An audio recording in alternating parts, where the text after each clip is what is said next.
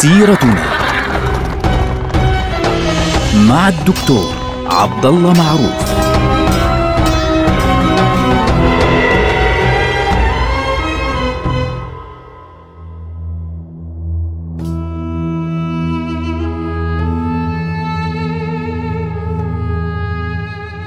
السلام عليكم ورحمة الله وبركاته. سيرتنا سيرة هذه الأمة ونحن الآن في عهد السلطان عبد العزيز خان السلطان العثماني. سنركز في هذه الحلقة على حدث كبير حصل في عهد السلطان عبد العزيز وتحديدا يوم التاسع عشر من شهر نوفمبر 11 عام 1869 وهو افتتاح قناة السويس. ليه؟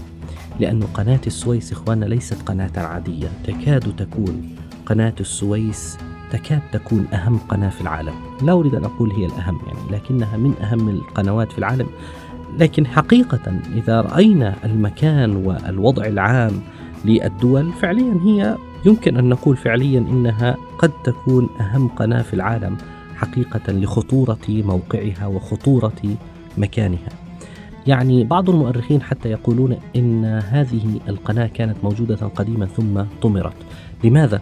لأنه ورد على حسب كلام بعض المؤرخين عند المؤرخ اليوناني هيرودت أنه وصف حقيقة وجود خليج يعني أو قناة بين بحر الأحمر والبحر الأبيض المتوسط ويقول إن طولها أربعة أيام وأنها تصل يعني في في عرضها إلى مكان كاف أو إلى مساحة كافية لمرور سفينتين فهذا الكلام يعني يفهم منه حقيقة أن هناك آه يعني قناة كانت موجودة وتصل بين البحر الأحمر والبحر الأبيض المتوسط على خلاف طبعا على فكرة بين المؤرخين. الذي يهمني أنه أول سلطان عثماني تأتيه هذه الفكرة مرة أخرى السلطان مصطفى الثالث. السلطان مصطفى الثالث فكر حقيقة بأن يصل البحر الأبيض المتوسط بالبحر الأحمر. وكلف شخصا فرنسيا بالبحث في هذا الموضوع ولكن السلطان مصطفى الثالث مات طبعا على ما نعلم في عام 1774 عندما عزل واستلم مكانه السلطان عبد الحميد الأول. الذي يهمنا أن مصطفى الثالث لم يتيسر له هذا الأمر. لما جاء بونابرت نابليون بونابرت إلى فرنسا أرسل لجنة علمية. يعني تحقق في موضوع إمكانية إيصال البحرين الأبيض المتوسط والأحمر بقناة صغيرة يمكن أن تمر فيها السفن حتى لا تصل السفن إلى وسط البلاد مباشرة. فأخبرته اللجنة بأن هذا الكلام ممكن. لكن بعض العلماء في ذلك الوقت وبعض الجغرافيين كانوا في ذلك الوقت يدعون أن هذا الكلام غير معقول. يعني البعثة الفرنسية بالرغم من أنها قالت أنه ممكن يعني بشكل عام لكن دعت أنه هذا الكلام قد يكون له أثر سلبي. لماذا؟ كانوا يدعون أن سطح مياه البحر الأحمر أعلى بنحو عشرة أمتار عن مياه البحر الأبيض المتوسط. يعني كانوا يعتقدون ذلك. لكن طبعا على فكرة هناك شخصية فرنسية اللي هو لابلاس يعني كان يقول هذا الكلام مستحيل لأن الماء ما في ماء أعلى من الثاني بعشرة أمتار. هذا كان رأيه في النهاية. ولكن يعني بشكل عام تبين أن هذا الادعاء غير صحيح. هذا الكلام كان بدراسة من الإنجليز في عام 1840 إضافة إلى بعض المهندسين الفرنسيين الذين أكدوا ذلك في عام 1847 وأخيرا تبين في عام 1853 للميلاد يعني تحديدا في زمن السلطان عبد المجيد الأول. تبين أن هذا الكلام غير صحيح وأن مستوى البحرين متصل بشكل كامل ومتساوي بشكل كامل. هذا الأمر سيجعل الفرنسيين يحاولون مباشرة أن يأخذوا فكرة حفر هذه القناة لاحقا. طبعا آه هذه الفكرة طرحت في عهد سعيد باشا اللي هو كان والي مصر قبل إسماعيل الخديوي إسماعيل. طبعا سعيد باشا هو رابع الأمراء على مصر من سلالة محمد علي وهو ابن محمد علي باشا. لكن سعيد باشا في ذلك الوقت جاءه شخصية مهمة اسمها المسيو فرديناند دي ليسيبس. هذا الشخصية الفرنسية سيتكرر اسمها في حفر القناة بشكل كبير جدا. جاءه هذا الشخص و يعني طلب منه الحصول على إذن بحفر هذه القناة وأخذ امتياز في هذا الموضوع. وفعلا حصل على فرمان من آه، سعيد باشا أمير مصر في ذلك الوقت أو آه، والي مصر في ذلك الوقت يوم الثلاثين من نوفمبر عام 1854 وكانت الفكرة أنه القناة التي ستفتح ستكون ملكا لهذه الشركة الفرنسية التي يعني يشرف عليها فرديناند ليسيبس قنصل فرنسا في ذلك الوقت في مصر لمدة 99 سنة منذ يوم افتتاحها للملاحة. من يوم الافتتاح للملاحة طبعا مش من يوم الافتتاح الرسمي فعليا اللي هو حدث في عام 69 في ذلك الوقت من يوم الافتتاح للملاحة وفتح هذه القناة وبدء السفن بالتحرك تكون ملكا للشركة لمدة 99 سنة. طبعا هذا الكلام يعني بالضرورة إنه آه بعد 99 سنة لن يكون للفرنسيين حق في آه تملك هذه الشركة، طبعا إحنا بنعرف إنه في عام 1956 تم تأميم قناة السويس يعني في هذه المرحلة. الذي يهمني هنا إنه بدأ العمل بين الحكومة المصرية التي تتبع ولو بالاسم إلى الدولة العثمانية والشركة الفرنسية في آه، إحضار من يلزم من العمالة المصرية. لكن العمالة المصرية التي بدأوا بإحضارها كان بدء العمل فعليا في عام 1856 بدء العمل حقيقي.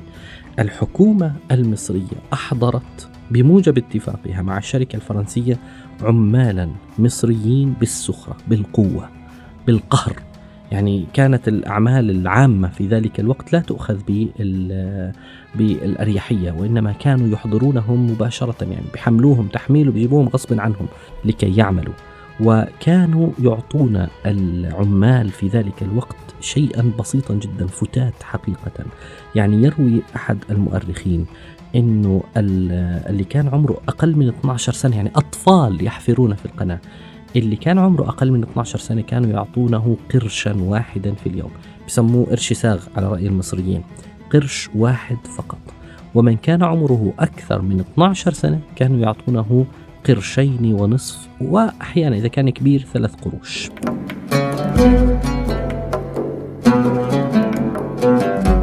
تخيلوا يعني قرش واحد فقط للأطفال وقرشين ونص في اليوم للكبار فعليا إضافة إلى يعني آه، كان ما يسمى الجراية الجراية اللي هي حتى يشتري طعامه فقط يعني قرش واحد فقط. واشترط على الشركة الفرنسية فعليا أن تنشئ مستشفى وأطباء لمعالجة المرضى ولكن حقيقة هذا الأمر لا يعني بالضرورة أنه كانت الأمور طيبة وإنما مات عدد كبير من هؤلاء العمال المصريين خاصة الشباب والأطفال الذين كانوا يعملون بالقوة في هذه القناة. للأسف كان شيء صعب جدا. علما إنه آه، احتاجوا أعداد كبيرة جدا. يعني لاحظوا المبالغ التافهة هذه البسيطة التي كانوا يعطونها للذين يعملون إلا انه حقيقة المبالغ التي صرفت على فتح القناة كانت بالملايين حقيقة. سبحان الله العظيم.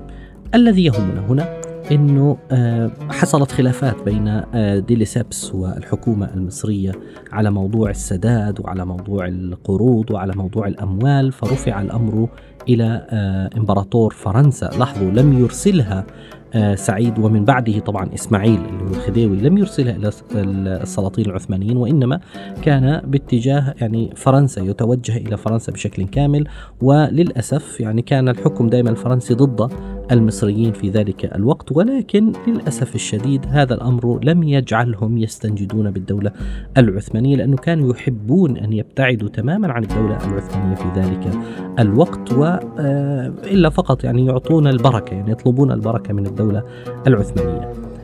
حتى آخر يعني ما حرر من شروط نهائية بين الأطراف اللي هو الخديوي إسماعيل الذي يعني كان قد مات طبعا سعيد باشا واستلم الحكم آه، إسماعيل ابن إبراهيم باشا اللي هو سيصبح الخديوي إسماعيل والمسيو آه، فرديناند ليسبس اللي هو قنصل فرنسا في ذلك الوقت تم يعني تحقيق شروط كاملة يعني حل المشاكل بينهم في عام 1866 تخيلوا من عام 1854 وبدأ العمل في سنة 56 حتى عام 66 1866 والخلافات بينهم قائمة على موضوع الأموال وعلى موضوع الإقامات إلى آخره.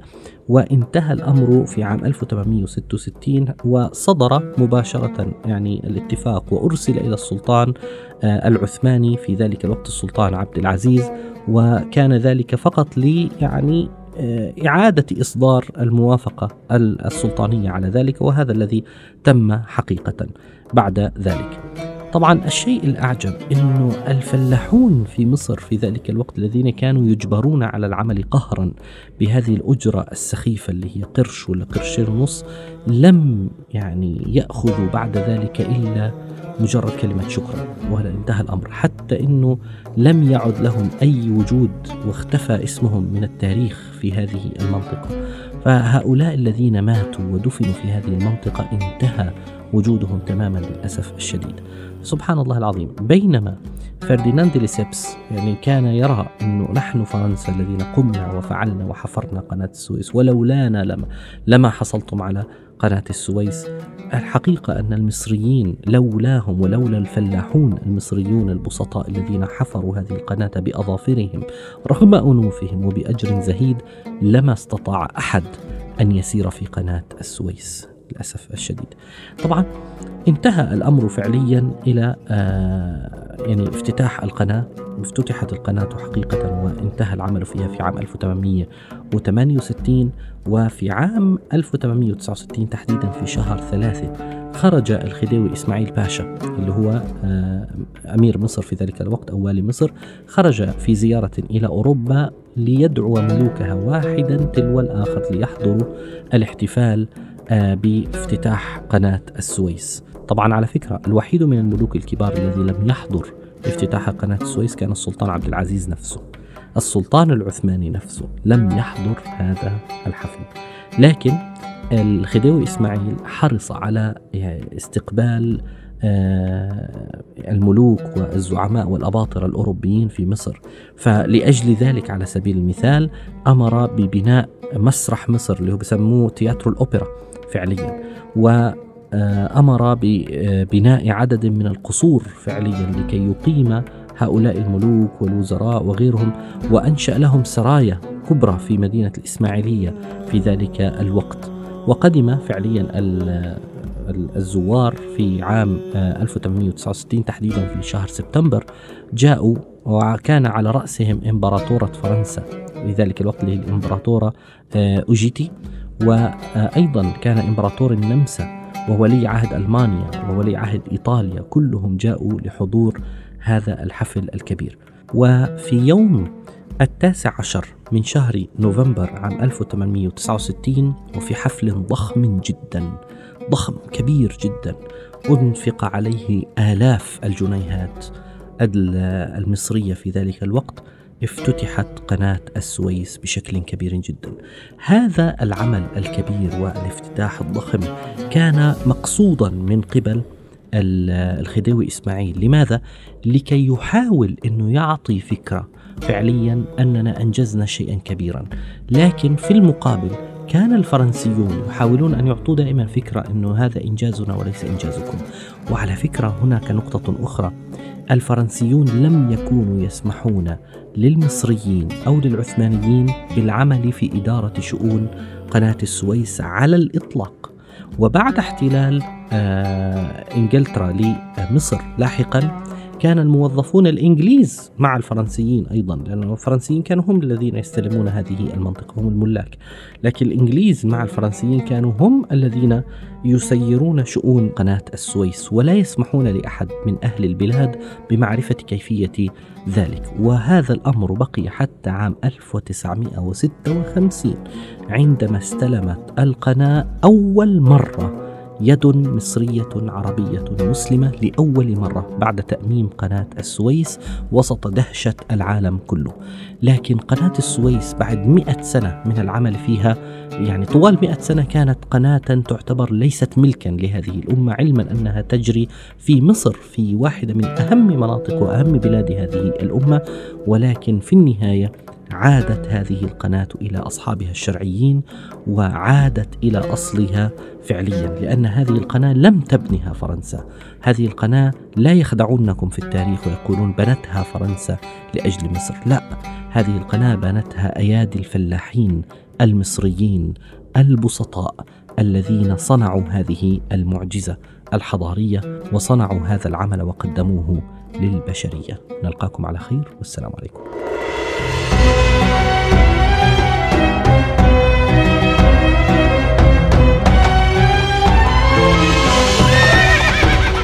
سيرتنا